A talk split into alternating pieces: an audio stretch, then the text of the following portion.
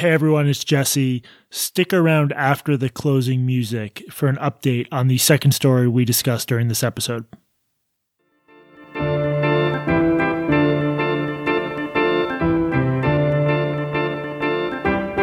Jesse Singal, how's it going?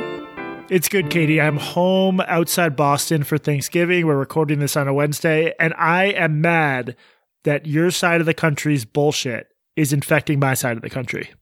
What bullshit is that? I mean, there's you could really be talking about anything. I could. I will say you guys have sent us some good stuff like sushi and Nirvana. Can't complain about that. But I was going to a coffee shop to do some work, as one does, and I passed by a church, and there's this like over the name of the church on the sign. Pretty sure churches started on the East Coast. That's very true. There's this little sign that says we acknowledge that name of church sits on the original homelands of the Massachusetts and their neighbors, the Mashpee, Aquinnah, Wampanoag, and Nipmuc peoples. We acknowledge the painful history of genocide and forced removal from blah, blah, blah. As always, there's nothing about like, so we're giving the church back to them. Of course not. I wonder if those are the actual the actual tribes that were on that particular land. And it, there's always the thing where like if they if in a land acknowledgement you mention lots of different groups, you're you could be talking about like warring tribes that massacred each other. There seems to be no no uh, no contention for I, that. I'm going. By the way, I think this started in Australia. So Oh, 'cause of the it is very thing. much a West Coast thing. But yeah, I, I believe that it started in Australia. I'm no expert, but I'm going to uh, assume that it's safe to say that the Massachusetts tribe indeed inhabited Massachusetts. But did they inhabit that particular plot of land where the church was? That co- they would work at this coffee shop in Brighton. Uh, yeah. They, they were baristas. There is a website you can go to that will tell you, you put in like an address and it tells you what, whose land you're occupying. But there's a big disclaimer on it that's like, we're not totally sure about this. uh, it, it- there is a little bit of like the noble savage trope embedded in this, just in the assumption that whoever was there that they fairly occupied the land. Right. Uh, right. Uh, speaking of, uh, of occupying land, Jesse, I want to read you a tweet from the Women's March.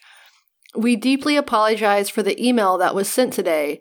$14.92 was our average donation amount this week. It was an oversight on our part not to make the connection to a year of colonization, conquest, and genocide for indigenous people, especially before Thanksgiving. And during Thanksgiving month, during Thanksgiving Pride Month, 1492. Amazing. did anyone pull up what the email actually said? No, I thought that this was a I thought that this was a joke, but I don't think that it is. I have not seen the email floating around. I am not on the Women's March mailing list. I'm surprised that you're not. I wish I was. They kicked me off because I uh, asked too many of the women out. Uh, what is the name of this tired and soon to be stuffed with food podcast? this is Blocked and Reported, and I'm Katie Herzog. I'm Jesse Singal. And Katie, a big chunk of today's podcast is going to be taken up by everyone's favorite subject. Let's say it on the count of three. One, two, three. Pedophiles. oh, damn it.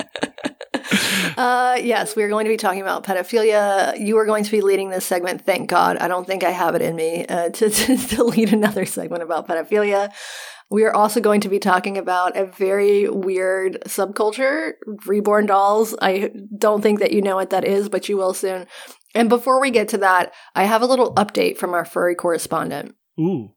Okay, so people uh, may remember a few weeks ago we did an episode on a conflict between furries and NFT minters.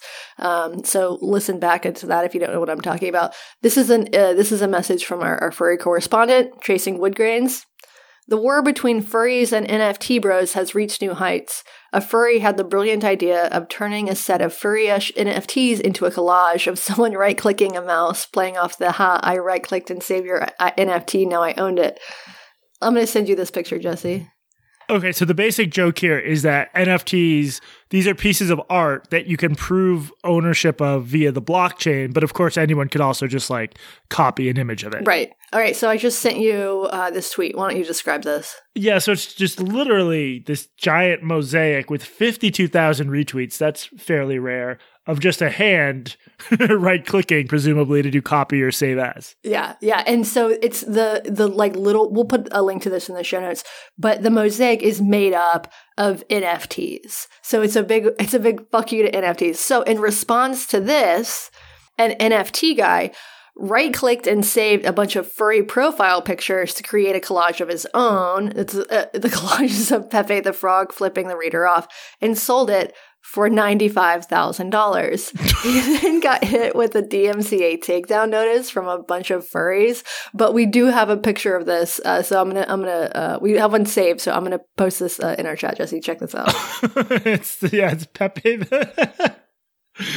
oh, that's awesome. Less than one hour to go on this bundle, 100 unique furry FPS in one. It's just Pepe the Frog in a top hat and like a Victorian gentleman's over. Oh no, is that like a.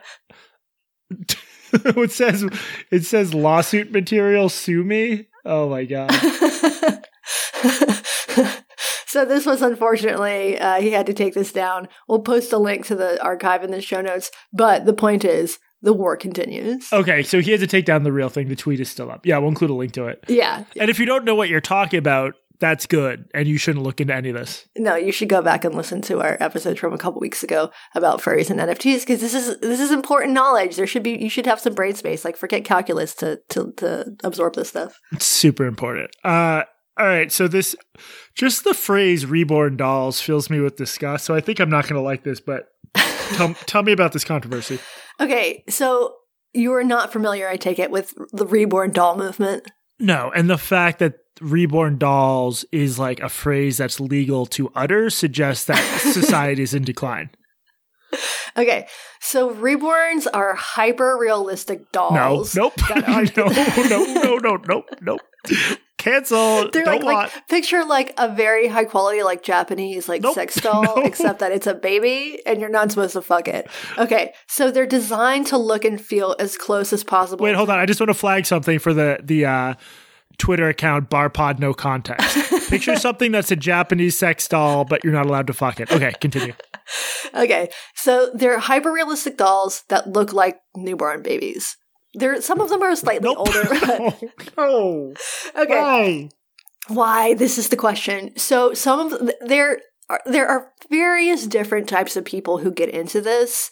so they're like the vast majority of them are women because once again, this is not about fucking the dolls. This is about like coddling and raising the dolls. Yeah. And they're popular among like oftentimes women who don't have babies, uh, but who want babies. And that's a relief.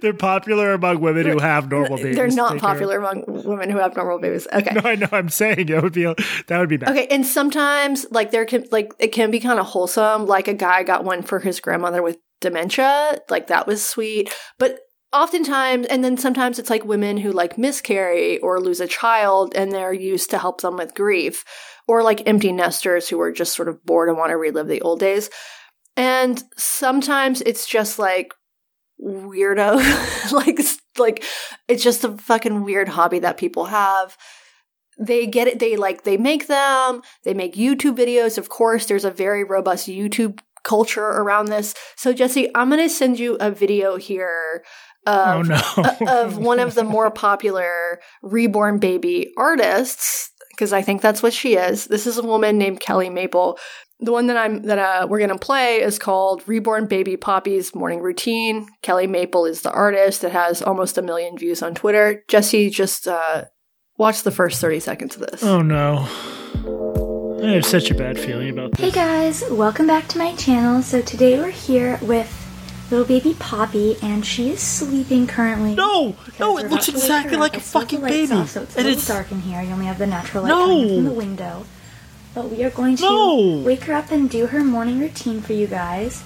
She's wearing the cutest little sleeper right now, so while she's still asleep, I'm going to go and prepare her bottle so when she wakes up, I can feed her because she gets super hungry when she wakes up. Okay, why don't you describe it? It's literally just, a, it looks like a baby sort of asleep with its arm flayed out cutely, but you know it's not cute because it's not a real baby. Oh, and she's like moving it and it looks so real. Oh, God why? Why? What? Why does this exist? Okay, so so Kelly Maple, the woman who makes these videos, she's a young woman. She looks like she's probably in her like early 20s, maybe late teens. She isn't the sort of like the person I would imagine who is really into newborn dolls, but this is just totally based on like weird stereotypes in my head. Like here's a comment on this page. I think if you had a real baby, you'd be an awesome mother. And she says, "Oh, thank you. I can't wait to have my own baby in the future." So I think she's just a young woman, and this is her hobby. And she's probably with one one point eight one million subscribers on YouTube. We should say, yeah. right. And some of her videos have like ten million views. So I think she's also probably making a tidy pile of cash doing this. And, and so as you can tell from the video, she isn't just like, she doesn't just like make baby and then put baby in a corner or sell baby. She like has a morning routine. She has videos where she's feeding the baby, where she's like burping the baby. She talks about how she has to get up in the night to, to like take care of the baby. So it does seem a little psychotic, but ultimately like harmless, I guess. Yeah, I mean, maybe you were going to get to this, but it just reminds me of some of the conversations among like traditionalist subcultures online about like you know the the whole sort of the the Liz Bruenig argument that I don't know how explicitly she said that, but she's obviously in favor of people having kids earlier, and there is this belief that women and this is my world completely like my my my tribe has kids in their 30s and later but this idea that like pushing child rearing and having off forever is bad and like lowering it's impossible to talk about lowering birth rates without someone thinking you're being racist, but just literally as a statement of fact that like a lot of in a lot of developed countries birth rates are going down. Like what does that mean about society? This to me when i watch this video it seems to like touch on all those questions. So you think that this is like a like um an unconscious desire to maybe sure i'm sure it's not unconscious. You think that this shows like a deep desire to have actual children or at least a fascination with it and a way to like play act that without taking the forever life changing step of having a child. Does that make sense to you? It, yeah, I mean, it still seems sort of, it's basically like playing dolls, but in a very, very realistic way. And as an aside, there's an offshoot of Reborn Dolls called Werepups. Have you ever heard of Werepups? That sounds familiar, yeah. Okay, I'm gonna just send you. Uh, uh we're gonna just gonna visit werepup.com real quick, just so you can get a picture of, so you can see what this looks like. Werepup. Oh my god, it's it's called the, the, original quote real werewolf baby. Okay. Oh, and the guy holding it is so creepy. Okay, so how would you describe? Just like look at it, at, like go to a, like a random werepup. How would you describe this? Well, it so it has sort of the physical dimensions and proportions of human baby, except with, with giant feet because it's a werewolf. It's a werewolf. It's, it's a, a werewolf baby. yeah, it's werewolf. It's like hyper realistic werewolf babies if werewolves existed. It so, doesn't look like a. It doesn't look like a fake werewolf baby. It looks like a real werewolf baby. Yeah, one of them on this website has a little penis. It's very strange. Like they're like there's like, fur all over their faces. yeah. so this is an this is an offshoot of uh of of of reborn dolls are werepups. We're not going to talk anymore about those, but I highly recommend people go to this website, werepups.com. Okay, so to get to the story that we're going to talk about today, now that we're all familiar with what reborn dolls are. So, of course, as I mentioned, there is a robust YouTube culture around this particular hobby. And one of the more uh, prominent reborn artist YouTubers is a woman named Stephanie Ortiz, and she's who we're going to be talking about today. Ortiz, Ortiz or Ortiz? Ortiz. Ortiz. Ortiz. Ortiz. We've had how's it spelled? o R T I Z. Yeah, Ortiz. Ortiz. what did I say? Why are you? You're such a smart person, but you and names just do not mix. I just I see faces. I don't see names. Okay, so this story starts in July of 2029. Stephanie Ortiz, Ortiz, she, she puts up a, a YouTube video called Tea Time in all caps. And in the video, she explains that she feels as though she has been snubbed by the Rose Doll Show, which is basically an expo with like booths and stuff.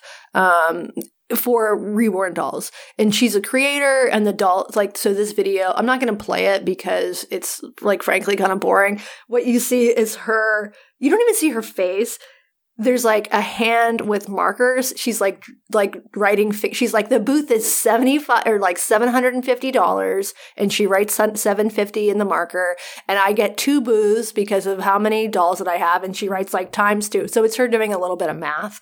Anyway, so she's pissed at this at this expo, the Rose Doll Show, because of like the high prices, and she's like very prominent within the community and she doesn't feel like she's being treated well. She hasn't been given given any given any like special privileges because she brings people into this show and they aren't accommodating her. And they're charging her all this money to be there. Okay, so so she calls them out and she commits to starting her own reborn doll show. So this was in July 2019. In September, she posted another video. And in this video, she says that someone messaged her and told her to look into who owns the Rose Dolls show. And so the the it, the, the expo is sponsored by, possibly owned, I'm not sure actually about the connection, by a company named Bountiful Baby. And Bountiful Baby who's, is who we're going to talk about today. So this is a company that sells parts for reborn, reborn dolls. So you go to their website and it's like you can buy arms, you can buy legs, you can buy baby heads. And it's owned by a couple named Nevin and Denise Pratt. So Ortiz gets this message and she starts digging into the company. And in this. Wait, wait, Katie, Katie, Katie, Katie. Yeah. Can, we, can we not gloss over the fact? I have the website pulled up. Okay. This is a baby. This is a website where you buy fake baby parts. Yeah. That's what it is. I feel like I feel like you just glossed over that. This is so creepy. You, yeah, that's exactly what it is. All right. Sorry, okay. I didn't interrupt. okay, so this company is owned by this couple, Nevin and Denise Pratt. And so in her video, Ortiz says that she got a message from somebody saying, like, look into this company. And so she starts looking into the company and she finds that they're affiliated with this church called the Latter day Church of Christ, also known as the Order, also known as the Kingston Clan. So basically, are, are you with me so far? yeah. It's like this started from from fake babies and it's just somehow getting weirder rather than just less. Just wait, dude, just wait. Okay, so so the so we're just we'll call it the Kingston Clan for the purposes of this show. But it's basically I think as as you the listener know them, the Kingston Clan. so it's basically an offshoot of fundamentalist Mormonism. There is the fundamental, like the FLDS Church. This isn't it. It's a different offshoot. Uh, it was started uh, in the early 20th century by a, a, Mormon named Charles Kingston, who left the mainstream LDS Church when they stopped practicing polygamy. So you got you got it, Jesse. Yeah, unfortunately, I'm with you so far. Okay, so what she's saying is that the owners of this company, Bountiful Baby, are members of the Kingston Clan. Got it? Okay, and the okay, the Bountiful Baby is a company that sells baby parts and has some affiliation with this um, with the rolls, yeah, with the with the expo, the expo design for the fake babies. This company is owned by people that might have a connection to this fringe church. You got it. Okay, so in this video in September 2019, she claims that the or that I'm sorry, she claims that the Pratts are part of this church, and she she's basically like, look, I'm not going to do business with this company anymore. I'm not saying you shouldn't do business with this company anymore, but I just want you to know that this is that this is who you're doing business with. This is a company that that like practices polygamy and they treat women poorly, basically. Got it? Okay, so what do we know about the Pratts? Are they members of this church? We we basically don't know anything about them. Um, we definitely don't know if they're polyg- polygamists themselves, but they were named in a 2007 lawsuit in which a 16 year old woman, 16 year old girl who was born into the Kingston clan, sued 400 members of the church, including the Pratts. Um, part of her claim was that her father tried to force her into marriage with her uncle, and she eventually fled uh, fled the church. That's a whole other story, but this woman. Apparently, uh, her dad had 18 wives and 200 children. Okay, so the Pratts then sued her, this teenager, for defamation. So this sounds like the Pratts at least are a part of this church if they got sued by someone within it. I want to be extremely careful about what you and I say on this podcast because these people are litigious. So Stephanie says that she has some pretty compelling evidence about this, that they are in that they are in this church. She has a website where she like sells her dolls, but she also has has a, a page on the site that's all about this legal battle that she's in with the Pratts because after she put out this video accusing them of, of being in this church, they sued her for defamation. Okay, so on her on her website, she has a video of Nevin of what she says is Nevin Pratt preaching at the church. So it does seem like there's some sort of affiliation there, but once again, they sued her for defamation. They sued this 16 year old for defamation. You and I are not saying that they are members of this church or that they're polygamists at all. Well, hold on, Katie. I I think as a podcast, we are making certain factual claims about this family. No, we are absolutely not. yeah. No, we are not. Okay. We are we are presenting well. the evidence that other people, Right. we are telling the story of what other people are alleging about this. You and I are making no complaints. No, I'm saying I've heard the evidence. I've I'm I've decided personally. I'm going to run this by a lawyer, then I'm going to cut this out. okay, so Stephanie has been talking about this now for three years, despite now two lawsuits from the Pratts. Jesus. And she has become very obsessed with this. And so if you go to her YouTube page, you see a bunch of her reborn baby videos. And they have with titles like A Mother's Love and Nursery Tour. And like I watched one this morning where she was, uh, she fed a baby and then changed its diaper. hmm It was a dirty diaper. how- She, so she changed. Wait, so she put fake shit in the diaper? She, yes, and then she got it all over the place. It was like all over her fingers. It was like on the the changing table. It was a whole thing. but but to reiterate, this is not there's no no sickos involved here. It's just a weird. okay, so so she has these videos: a mother's love, nursery sport, nursery tour. And then they're interspersed with titles like, What doll company is part of a cult? There's one called You Can't Take My Freedom, alleged cult leader bullying YouTuber. And it starts out with a promo for this limited edition signed pictures of her with her reborn dolls. And there's like, they include like glitter in the box just to show some appreciation. And then she and her wife uh, are in the video talking about how bountiful babies' dolls are modeled into real kids born into the Kingston clan. and then it cuts to a promotion of a doll they're selling on Patreon. And then it jumps into a scene from an A&E TV show about the Kingston clan. Um, okay, so, so her page is worth checking out. We'll put, we'll put links in the show notes. Uh, like at one point in this video, she's talking about the lawsuit just in this room full of dismembered doll heads. okay. So Oh my god! so when you go to her website, she has this evidence that they are part a part of this clan. We are personally not speculating on this because we don't have a lawyer. We're not doing this, Jesse. We are not. I will disavow you if the press come knocking. Okay, so but she does have these claims. So here here's a paragraph on her website. Nevin and Denise claim that they are not part, part of this cult, that's in all caps, but they have alleged ties to it. Nevin is number 79 within the cult. He is order man number 79 under Paul Kingston's church in Utah.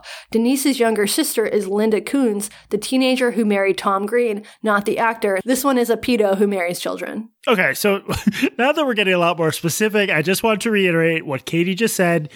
These are not claims we endorse in Absolutely any not. sense. These are just what was said by a YouTuber we're talking about. We're, I'm just straight up reading from her website. Uh, she continues escaping polygamy. So this is the documentary. There's this A and E TV show called uh, called Escaping Poly- Polygamy, and they did an episode on the Kingston clan. Here's what she writes. Escaping Polygamy also features Bountiful Baby in the show, and the show shares Bountiful Baby as a Kingston-owned business.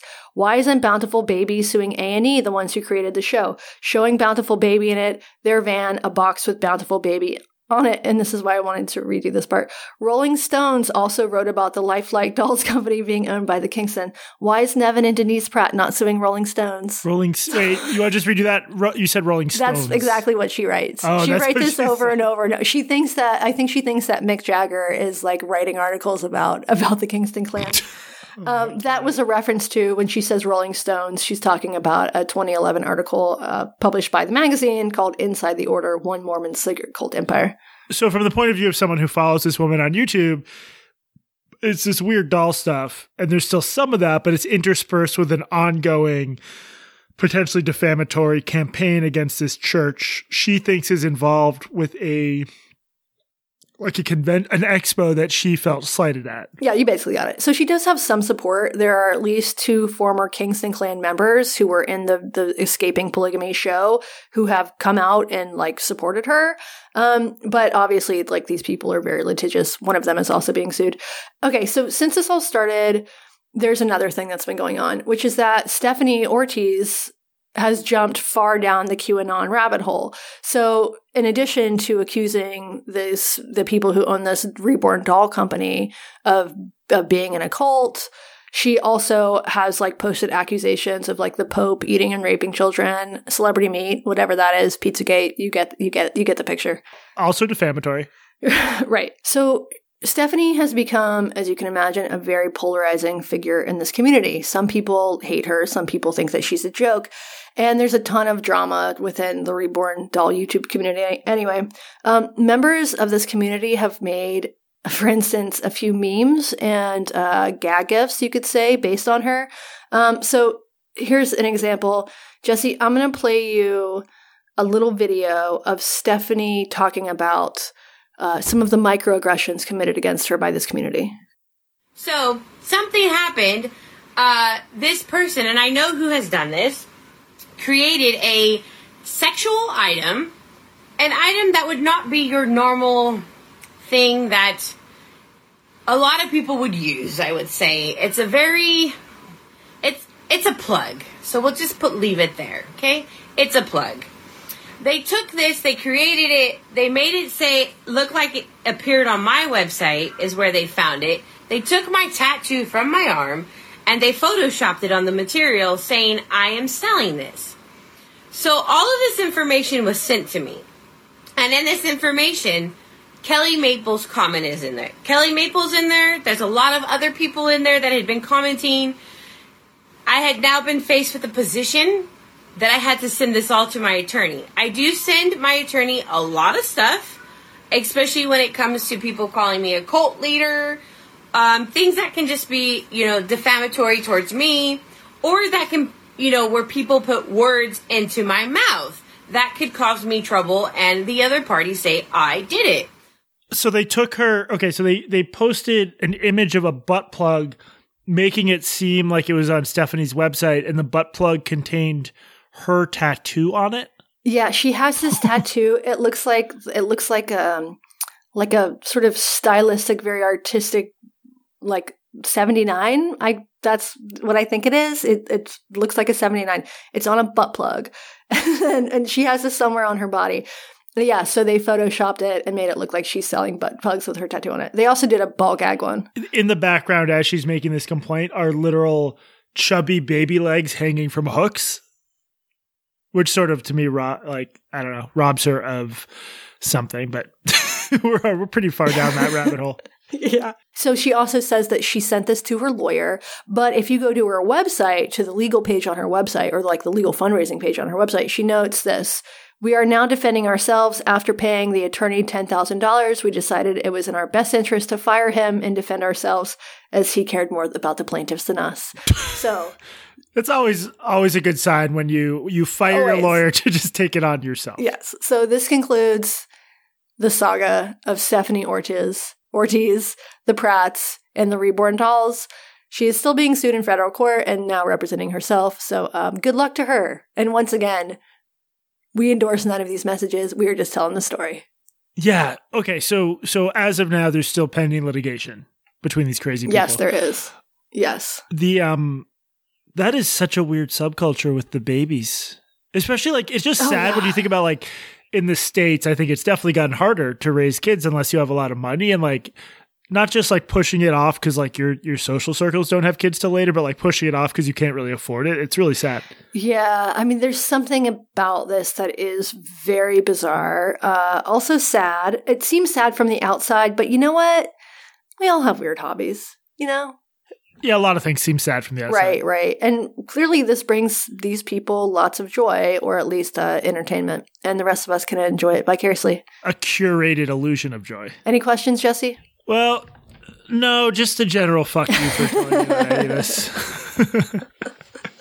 Understandable. Yeah, no, no, I do appreciate it. I guess all else being equal, I'm glad I know about the fake, the super realistic fake babies. I um, I recommend people check out the YouTube videos in our links because it's sort of hard to describe how real these babies look. I mean, I'm I'm myself. I'm I'm partial to the werepups. I think I might uh, ask for one for Christmas. They are like they're like 400 bucks. Jesus. Though. These things are. I cheap. can almost Yeah. like see if you're gonna pretend to raise a doll, a werepup is much more interesting because like who gets to do that? Well, uh, so in some of these videos, like they have videos where they take their, I don't know if people do this with the werepups. I hope that they do. Uh, but these reborn dolls, people take them to like the store and shit. So it's like Kelly Maple will be like taking the babies to Target. You can like see people react to them. Jesus. So so it, so if you go to Target like over Thanksgiving, the holiday, it's probably that like nine of the ten people you see with babies in in carriages, they're just fake babies. Yeah. America. It's, this is just like a. a what's that? What's the film where no one can have kids anymore? Children of Men. yeah. It's Maybe we're already there, but so many people have these fake babies we don't realize it. You know, I think the only thing to do, the only way to find out is just when you see a baby in a baby carriage, you got to poke it, see if it moves. That's what I do. I start to just antagonize the baby and see if it responds. Are you real? I- Prove yourself. I was with a couple of friends last night who have a um a kid who recently started daycare. a real one? A as far as I know, it was asleep when I was there. I just I brought them over some takeout, but um, they got a call from the kid's daycare that he had just begun biting people. Ooh, Yeah, he's a, he's in a kink, huh? and right, and then they called back and they're like, "No, no, kink shaming." You'd think that Brooklyn preschools would be a little bit more open minded. well, this is I'm uh, this is outside Boston, but they um Oh, that explains it. yeah. Anyway, I'll I'll leave it at that. I don't know if I'm supposed to share that. No, no, no one will be able to. Just using my friends' babies' lives for for podcast content. Let's move on. Housekeeping, you can always reach us at blocked and reported podcast at gmail.com. Our subreddit is reddit.com slash r slash blocked and reported. Twitter at the bar barpod. Merch, barpod.org. Most importantly, blockedandreported.org. If you become a primo, a premium subscriber, you get at least three extra episodes per month. Just yesterday, well, Tuesday, by the time you hear this, we published one on this crazy fight among libertarians in New Hampshire. That was a Uh, fun one. It was fun. As as the title of the episode indicated, libertarians can be completely adorable. So that's what we talked about. And that's the kind of stuff you'll get if you become a primo. Primo. Join us. blockedandreported.org. Katie, it's been too long since we talked about pedophilia. Dude, I, I just uh, let me take a nap while you do this show. Just wake me up when it's over. So, um, this week's pedophilia controversy involves Allyn Walker. Uh, they are non binary. That's why I'll use the they pronouns. Assistant professor of sociology and criminal justice at Old Dominion University. That's a public university in Norfolk, Virginia. I'm- surprised it's public. It sounds like a private school. It does. Old Doesn't it? Dominion. Yeah, there are some public universities that sound well, like Rutgers is public, and just like a university with a name like that, you sort of assume to be private. Yeah. Uh, okay. Before getting into the details, we're going to have to revisit the term MAP or minor attracted person. Big sigh. And, yeah, and why there's disagreement over the use of that term. So, Katie, what's what's your understanding of where the term MAP arose and why some people use it instead of pedophile? Okay, there's a lot of, uh, I think, misinformation about this term. So, to find out the origin of it, I turned to some actual pedophiles. Um, there's a group on Twitter, we'll post a, a link to this. Uh, they're called Before You Act. So, it's like a advocacy group to try to get uh, people to address their their attractions to children before they actually act on them. And um and uh they have a Twitter thread about the origin of this term minor attracted person. And I'm just going to read you a little bit of it. The first usage we're aware of is by Heather Elizabeth Pe- Peterson, a freelance journalist who first used the term minor attracted adults, later abbreviated, abbreviated as MAAs, in a 1988 article in the Greenbelt Interfaith News. The term caught on, and when Before You Act was founded in 2003, we also used it. We transitioned to minor attracted adults in 2007 in recognition of the fact that MAAs often realized that they were attracted to children or adolescents younger than, than, than they themselves before they were adults. So that's why they say minor attracted persons, not minor attracted adults. And then they go on to explain their own uh, why they've embraced this term. And one of the reasons here, and I've heard this from clinicians, is that the term pedophilia is a very specific clinical term. It refers to people who are attracted to prepubescent children. So there are different different subsets of this particular paraphilia. Pedophilia specific to basically children, and then uh, and then hebephilia, infophilia, whatever the other terms are. They are they are specific to different age groups along that spectrum. Yeah, so like hebe- hebephilia, this is from the internet. Hebephilia is the strong, persistent sexual interest by adults in pubescent children who are in early adolescence, typically ages 11 to 14 and like partially developed. So clinically, if you work with like sex offenders or minor attracted persons or pedophiles, whatever you want to call them, there are important clinical differences between someone who is really just interested or mostly interested in like five year olds versus people who are mostly interested in 12 year olds. It might seem like nitpicking, but if you talk to sex researchers and clinicians, like it's not because that sort of bears on the guidance you give them and like what situations they should stay away from and stuff like that. Yeah, and so there is some pushback on. so basically, it's an umbrella term.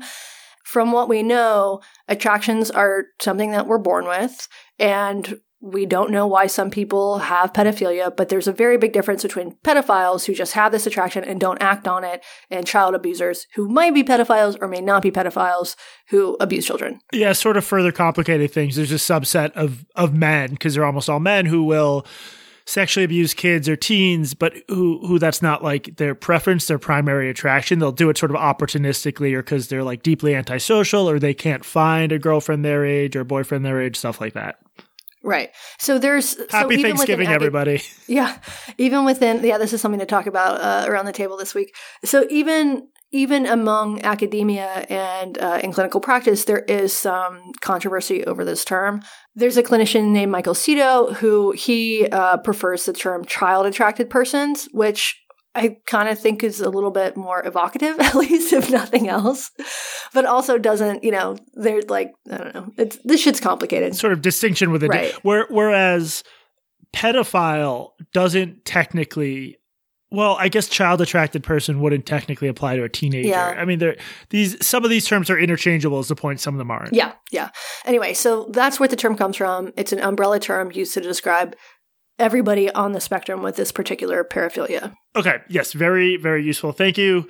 Back to the present controversy again. Allyn Walker, assistant professor of sociology and criminal justice at Old Dominion University. Walker, uh, in June of this year, had a book published by the University of California Press called "A Long Dark Shadow: Minor Attracted People in Their Pursuit of Dignity." I'm reading directly from the publicity material. Using data from interview based research, A Long Dark Shadow offers a crucial account of the lived experiences of this hidden population. I have not read this book. You have not read this book. I think approximately zero of the people involved in this controversy have read this book, but it appears to be a series of interviews with minor attracted people uh, who are trying to not violate the law or to hurt kids. This might creep you out if you are new to the subject, but this has long been the goal of of sex researchers and clinicians. There's been a turn away from sort of punishment and stigma, although everyone's still in favor of punishing people who actually offend, and a turn toward trying to get people to talk openly about their desires in clinical settings to work with them to make sure they don't offend. Do you think I, I captured that trajectory correctly? Yeah, I think that it probably, I'm sure that there are more maybe like fundamentalist uh, sides of the debate who who disagree, probably even in in uh, in academia and in, clini- in, clinical settings. But yes, broadly th- broadly speaking, I think that is the state of the debate. People are more and more, um, well, some people more and more likely to recognize the difference between pedophilia and attraction to children and child abuse, which is acting on it, or not even acting on the attra- on the on the attraction, but abusing children. Yeah. So, okay. Allyn Walker's book about this subject, it's published uh, according to Walker's own account, it doesn't get a huge amount of attention at the time. But then on um, on November eighth, Katie, unfortunately, um, we're gonna have to bring back a recurring character. While I go kill myself, can you re- remind everyone who Noah Berlatsky is? God damn it, Jesse. okay, Noah Berlatsky is a writer. He is also quote air quotes. he writes takes we answer every question that you could, would possibly have about Noah Berlatsky in an episode about Noah Berlatsky and pedophilia. Pedophilia. We will uh, we will post a link to the show notes. But long story short, he is a he's a very polarizing writer who recently took a job with a Prostasia, which is an organization that uh, advocates on behalf of pedophiles. Is that fair? Is that a fair way to to uh, describe Prostasia? Yeah, they. I mean, they advocate on behalf of non-offending pedophiles or, or MAPS yes. or whatever you want to call them. Yeah, and and we're not going to revisit that. We ba- so basically. Noah recently was a subject of a big outrage campaign claiming he was a pedophile. We went through this in great detail. Anyone can listen to it. Uh, you should listen to it. We'll include a link in the show notes. We came to the conclusion that there's there's definitely some evidence that his takes about like parents being oppressors are dumb, but that it's pretty unfair to call him a pedophile. Now, the sort of interesting context here is Noah is literally one of the worst people I've encountered on progressive Twitter. Like, just a really shitty human being to a lot of people who will do whatever he can to attack his enemies, including spreading falsehoods about them. So it felt weird that we were effectively defending him because he's gone after both of us. And I, we should be clear about the power dynamics here. He's not. Um, there's no way to say this without sounding like a douchebag, but he's not a particularly influential figure in progressive writing, except that he antagonizes people and baits them into responses. But he really he sucks. But on this occasion, he was he was done wrong and we said so. So Yeah, which is actually the worst thing we possibly could have done to Noah Berlatsky was defend him. Yes, so we got to be in the right morally while continuing to harm him, which was the best of both worlds. Yeah. Yeah. Uh it's like vengeance by defending someone. Noah Berlatsky is the unofficial third host of Blocked and Reported. also taught Katie and like our work on detransition was inspired by stuff he told Yeah. us in private. You, you know, I was thinking like a, a way to like really fuck over our enemies. Once a month when we, we read the names of our, our, our top top tier patrons, and I was thinking we could just like slip in Noah's name into that. Noah and a few other other other people. Yep, not patrons, Substack. Oh, I'm sorry, primos. Primos, our primos. Okay, so November 8th, Prostasia, this organization, posts an interview between Noah Berlatsky and Allyn Walker. And I'm going to drop a little audio here. In the interview, Walker explains their use of this term map. So, um, my first question was you know, even the title of your book is pretty controversial, right? Because the subtitle is Minor Attracted Persons and Their Pursuit of Dignity. And many people are concerned that the designation of minor attracted persons or MAPS um, suggests that it's okay to be attracted to children, or they're worried that the term suggests that pedophilia is a sexual orientation, um, which they worry is a slander on LGBT people. Um, so, could you talk about why you use that term in the title and throughout the book? Absolutely. And thank you so much for that question. Um, I use the term minor attracted person or MAP uh, in the title and throughout the book for multiple reasons. Um, first of all, because I think it's important to use terminology for groups that members of that group want others to use for them. Um, and MAP advocacy groups like Before You Act um, have advocated for use of the term MAP. Um, they've advocated for it primarily because it's less stigmatizing than other terms like pedophile. Uh, a lot of people, when they hear the term pedophile, they automatically assume that it means a sex offender. Uh, and that isn't true, and it leads to a lot of misconceptions about attractions toward minors. Um, I've definitely heard the idea that you brought up, though, that the use of the term minor attracted person suggests that it's okay to be attracted to children. Uh, but using a term that communicates who someone is attracted to doesn't indicate anything about the morality of that attraction. Uh, from my perspective, there is no morality or immorality attached to attraction to anyone because no one can control who they're attracted to at all. Um, in other words, it's not who we're attracted to that's either okay or not okay. It's our behaviors in responding to that attraction that are either okay or not okay. Uh, and I want to be extremely clear that child sexual abuse is never, ever okay. So so that's the justification for using the term map.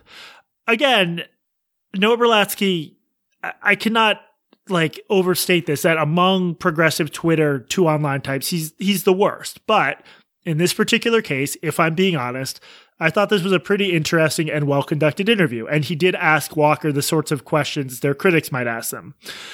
And what it comes down to is that if you talk to people whose goal is to work with pedophiles or maps or whatever you want to call them, the stuff Allyn says reflects some fairly mainstream beliefs about how to prevent sex abuse.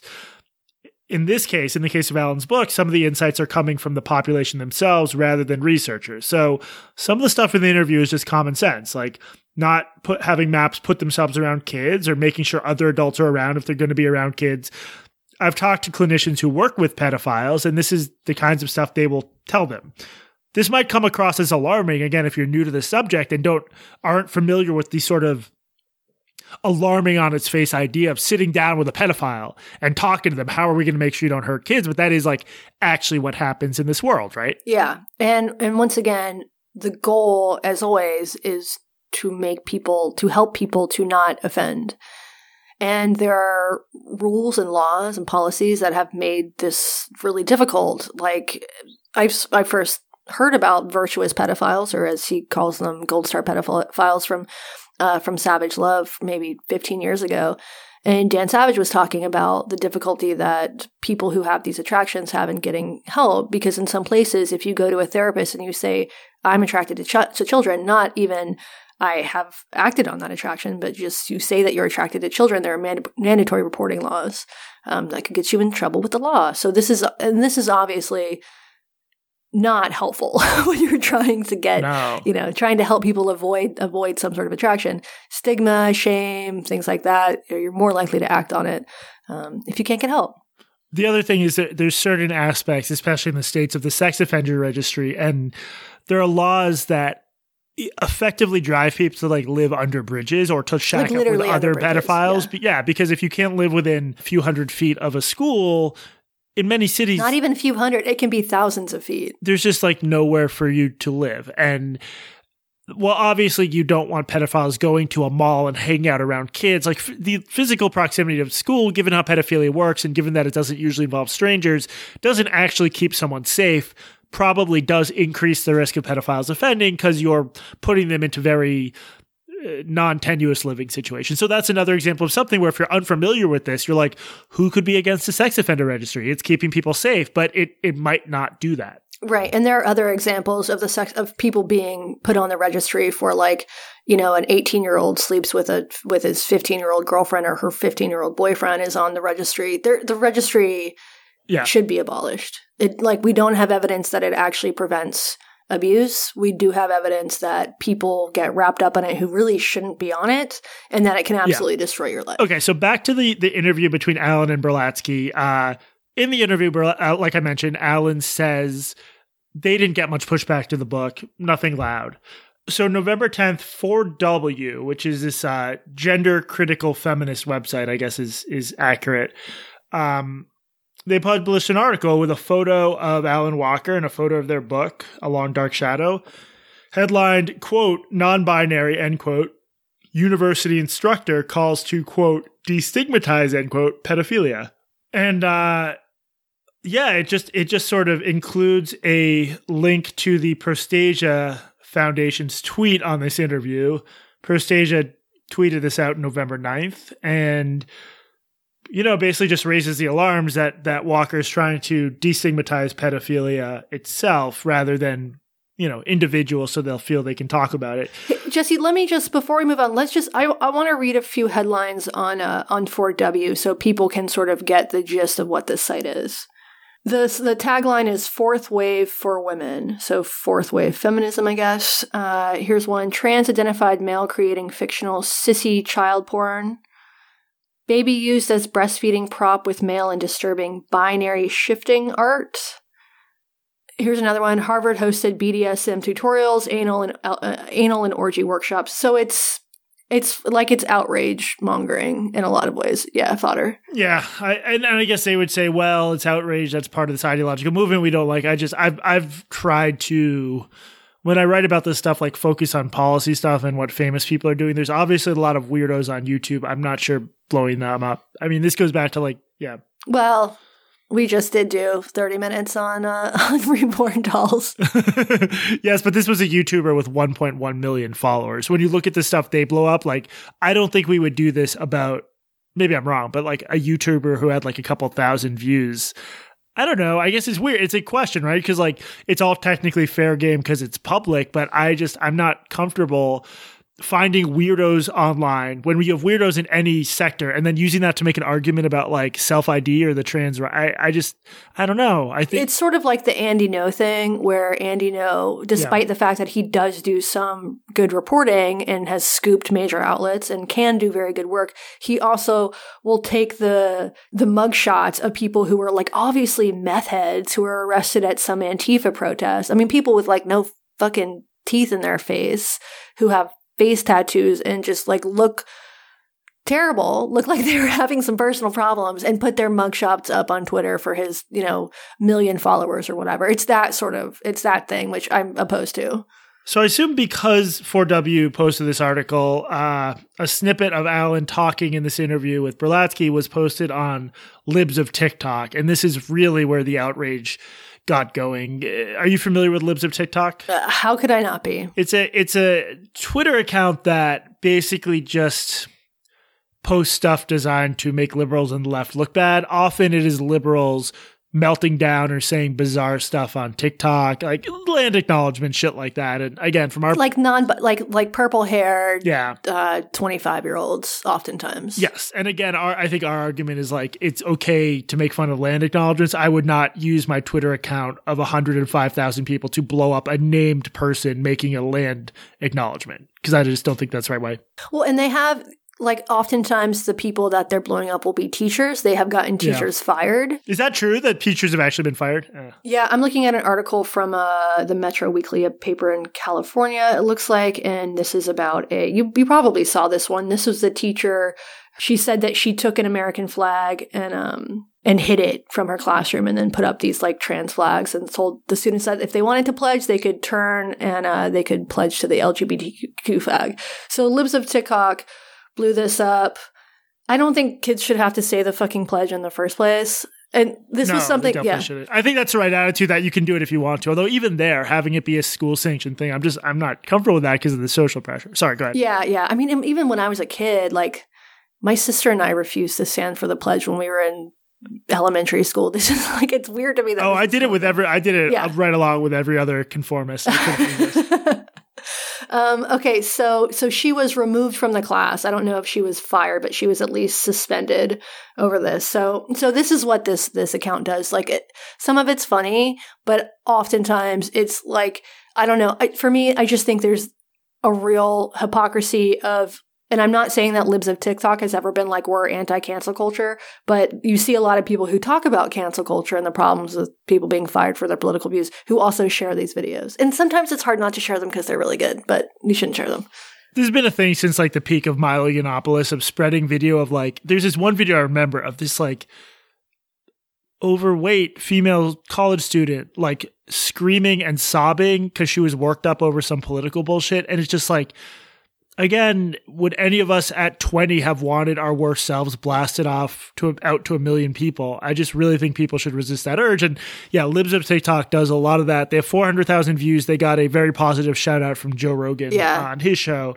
So Yeah, once I, I will also say, however, I do think oftentimes, like, I think these teachers are fucking stupid to put this stuff online. oh dude that i mean yes uh, well oftentimes they're recorded by their students Yeah, I mean, in this in this particular video of the woman who uh, who was talking about the flag, she, this was like her own TikTok account.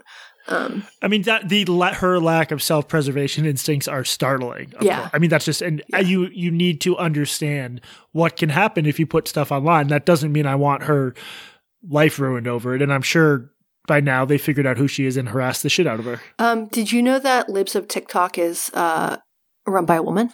No, it has a very masculine energy. It doesn't. It's surprised. Okay, so the, the Although account- trying to ruin someone's reputation is, is pretty very mean girl. coded Very too. mean yeah. girl. Yeah, there, it is sort of. I, I was surprised to find that out, and then I was sort of ashamed at my own surprise because yes, of course, women can can run outrage TikToks too. Um, but yes, apparently it is uh, run by a woman. So the way their tweet goes, they say this non-binary assistant professor at Old Dominion University is trying to normalize the term MAP, minor attracted person. Includes a clip of Allyn Walker explaining that. Like we've said, there are actual reasons you might want to use the term MAP. It isn't decided, there isn't a consensus, but on both the grounds of accuracy when it comes to folks who are attracted to adult uh, to pubescent teenagers and you know uh, stigma reduction if you're working with someone from that group you you might want to use the language they want to use so it's not insane this is presenting it to a big audience hungry for red meat as though it is insane um so I really do think this is what kicked off the controversy. The tweet, when I last checked, had it's got to be more now, but five and a half thousand retweets, eleven point five thousand quote retweets. Kirstie Alley chimes in outraged. Ted Cruz chimes in outraged. Glenn Beck chimes in outraged. Someone says, as president of Old Dominion College Republicans, I will do everything in my power to try and get this pedo fired. There's that famous aversion to cancel culture. James Lindsay quote retweets it, sim- simply saying this person is a, a groomer. They accuse Allyn Walker of being a groomer. You know, there are. I've made a few mistakes in my life. I think none of them I regret as much as at one point defending James Lindsay. The dude, like, we should do a whole fucking episode. No, we him at one shouldn't. No. He is. No, we shouldn't. He's like, I'm even like, I like don't even want to criticize him on Twitter because The he stance. quote retweet it. He'll call me a groomer, and then thousands of his minions will come into my mentions. It's not. That dude has gone off the fucking deep end, and I feel very bad for uh for Helen Pluckrose, Who's lovely. who has now written, who is lovely and like wrote a book with the guy, and he is just off the deep end. Lindsay also posts a photo of Walker, Allyn Walker, doing some sort of talk in front of the words understanding resilient strategies among minor attracted individuals. And again, you can be an asshole and just present this out of context to an audience you know will be outraged by it. But if you're in in like the world of of of uh, Walker's world, where you're trying to figure out how to help these folks not hurt kids, it, it, there's nothing crazy about trying to help them be resilient in the face of having this attraction they don't want to act on.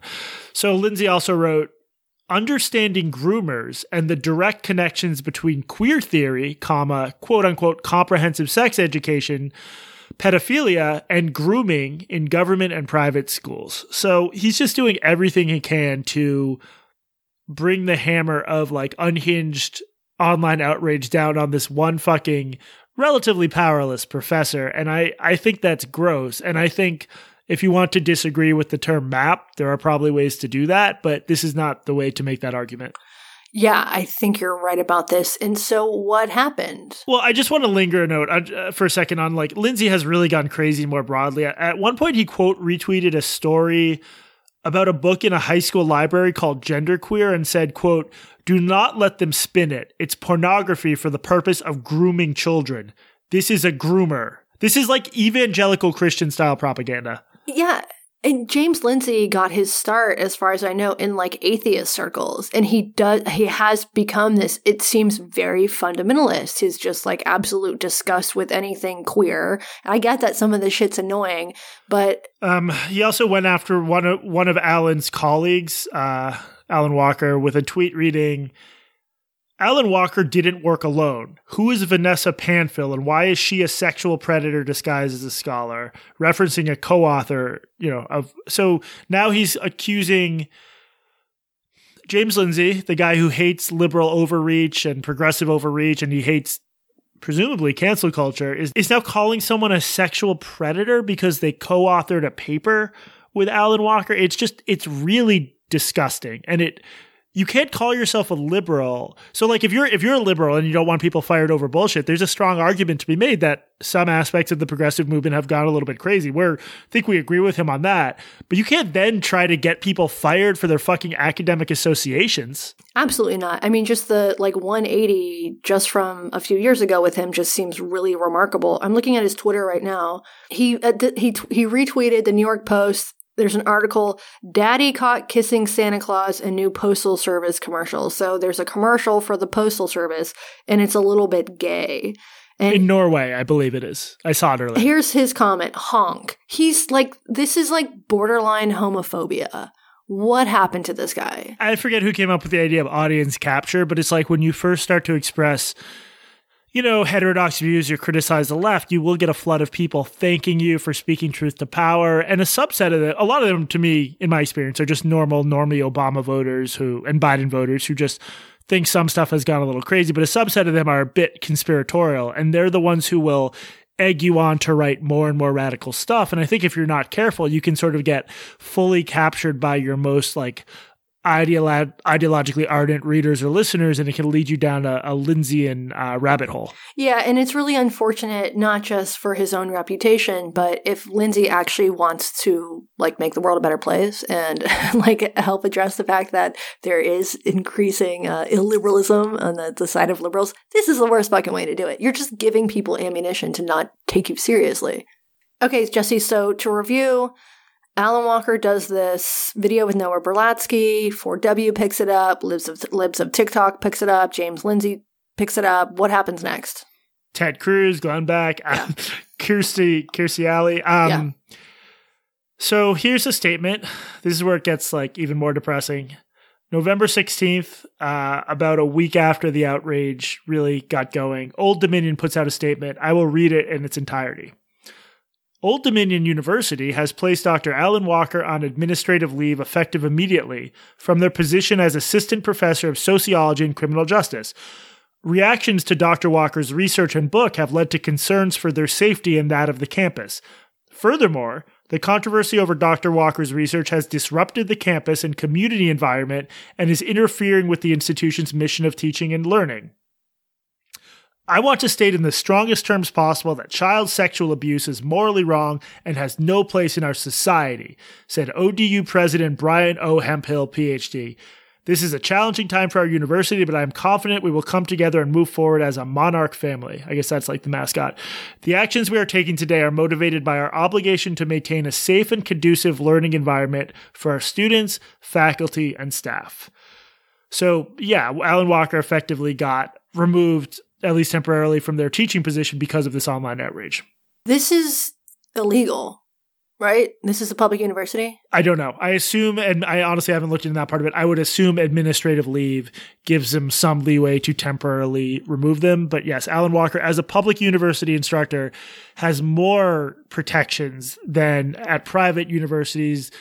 Yeah, Walker is on the tenure track, but it, that means they're not tenured. Um, so I don't know the exact situation in terms of the the protections, but one thing that really jumped out at me about this statement was first of all, to say we're putting a professor on administrative leave because an interpretation of their research caused chaos on the campus or put them in danger, that basically means anyone who makes a big enough fuss, who gets offended enough about someone's research, can create that kind of climate on campus and and get the professor sort of removed temporarily, right?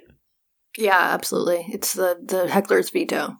Yeah, it's a heckler's veto. It's sort of a, a moral hazard problem. So I don't know. I don't know why you would want to fucking broadcast that, that that's the standard you're going with. But then this quote I want to state in the strongest terms possible that child sexual abuse is morally wrong and has no place in our society. First of all, thank you, Dr. Brian O. Hemphill, for taking that very brave stance that child sexual abuse is wrong. I had, until I heard him say that, I was like, oh, is the president of Old Dominion going to come out in favor of child sex abuse? Like that was, I was a tenterhooks moment. What makes this really disgraceful is Hemphill is taking the completely uncharitable interpretation of Walker's work, which is that they are somehow not disgusted by child sexual abuse or in favor of it, which is a complete distortion of Walker's actual position.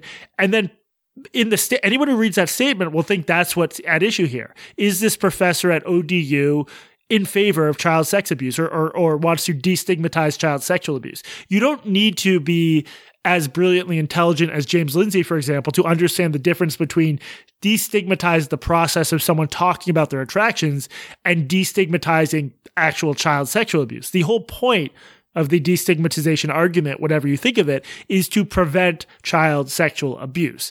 So I thought this was like a really disgraceful performance on the part of this Hemphill guy. And this is a textbook example of a violation of academic freedom. I mean, what am I missing here?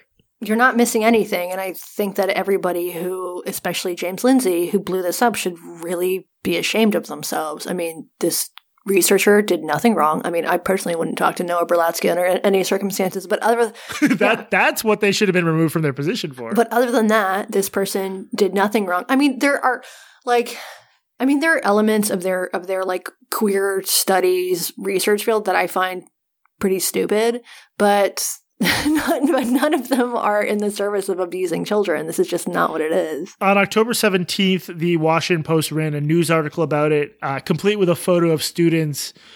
This is so depressing. Student protesters with Speak for Those Who Can't and Protect the Children signs. And the president, this Hemphill guy, is again quoted, this time saying, Many individuals have shared with me the view that the phrase minor attracted people is inappropriate and should not be utilized as a euphemism for behavior that is illegal, morally acceptable, and profoundly damaging. It is important to call pedophilia what it is he doesn't even know what the term means. The term minor attracted person does not refer to behavior, it retur- refers to an attraction. That's the whole point. And again, he is muddying waters in a way that really just gives red meat to the people attacking his university and his researchers. The lack of any sense that he should be protecting this junior scholar is disgraceful. I keep using that word, but that's all this is. No, I think you're right. I mean, I would be. So, do you remember the Thomas Hubbard case uh, from last year? Yeah. This is like a whole can of worms. Yeah, yeah. We won't go into it too much, but this is a professor in Texas. And similar sort of thing happened. Basically, uh, rumors circulating about the nature of his research and things that he believed, a lot of it misinformed. And this dude was literally hounded out of his house. People were showing up outside of his house. There's just this, there really is this panic right now over, you know, over like pedophilia or maps or whatever you want to call it. You can see it on the QAnon side. You can see it in people like James Lindsay. They're doing the same thing. Like the real, like child abuse is real. It should be addressed, but but trying to stifle people's research on how to prevent it isn't going to help anybody. Yeah. This has been a really depressing thing. Um one thing I did I did notice was that I was surprised to see that Jezebel covered this, and I do have a theory about why Jezebel would cover this because I don't think this is generally the sort of like in their wheelhouse, and I think it's because Allyn Walker is like queer trans. Yeah, I could. I think it's partly because there's a sense that Walker is getting a, attacked for being trans, and and some of the attacks clearly focus on the fact that they look like a social justice warrior, like a stereotype of one. That's clearly part of it, and I think you know, like 4W putting non-binary in quotes, stuff like that. um, anything else on this, Katie? Any other questions?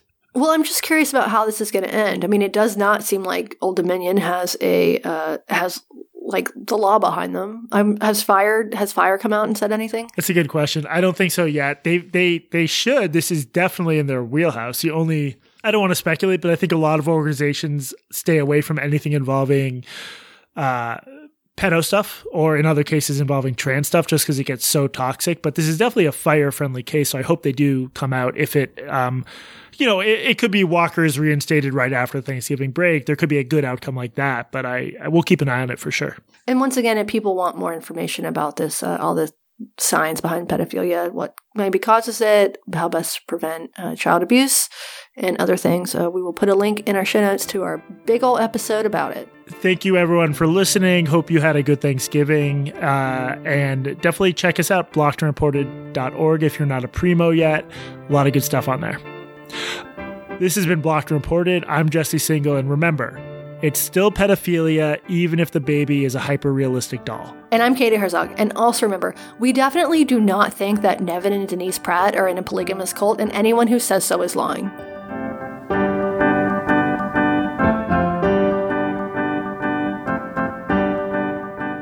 Hey guys, it's Jesse again. So, after we recorded this episode, the Washington Post and other outlets reported that Allyn Walker will be resigning at the end of the year.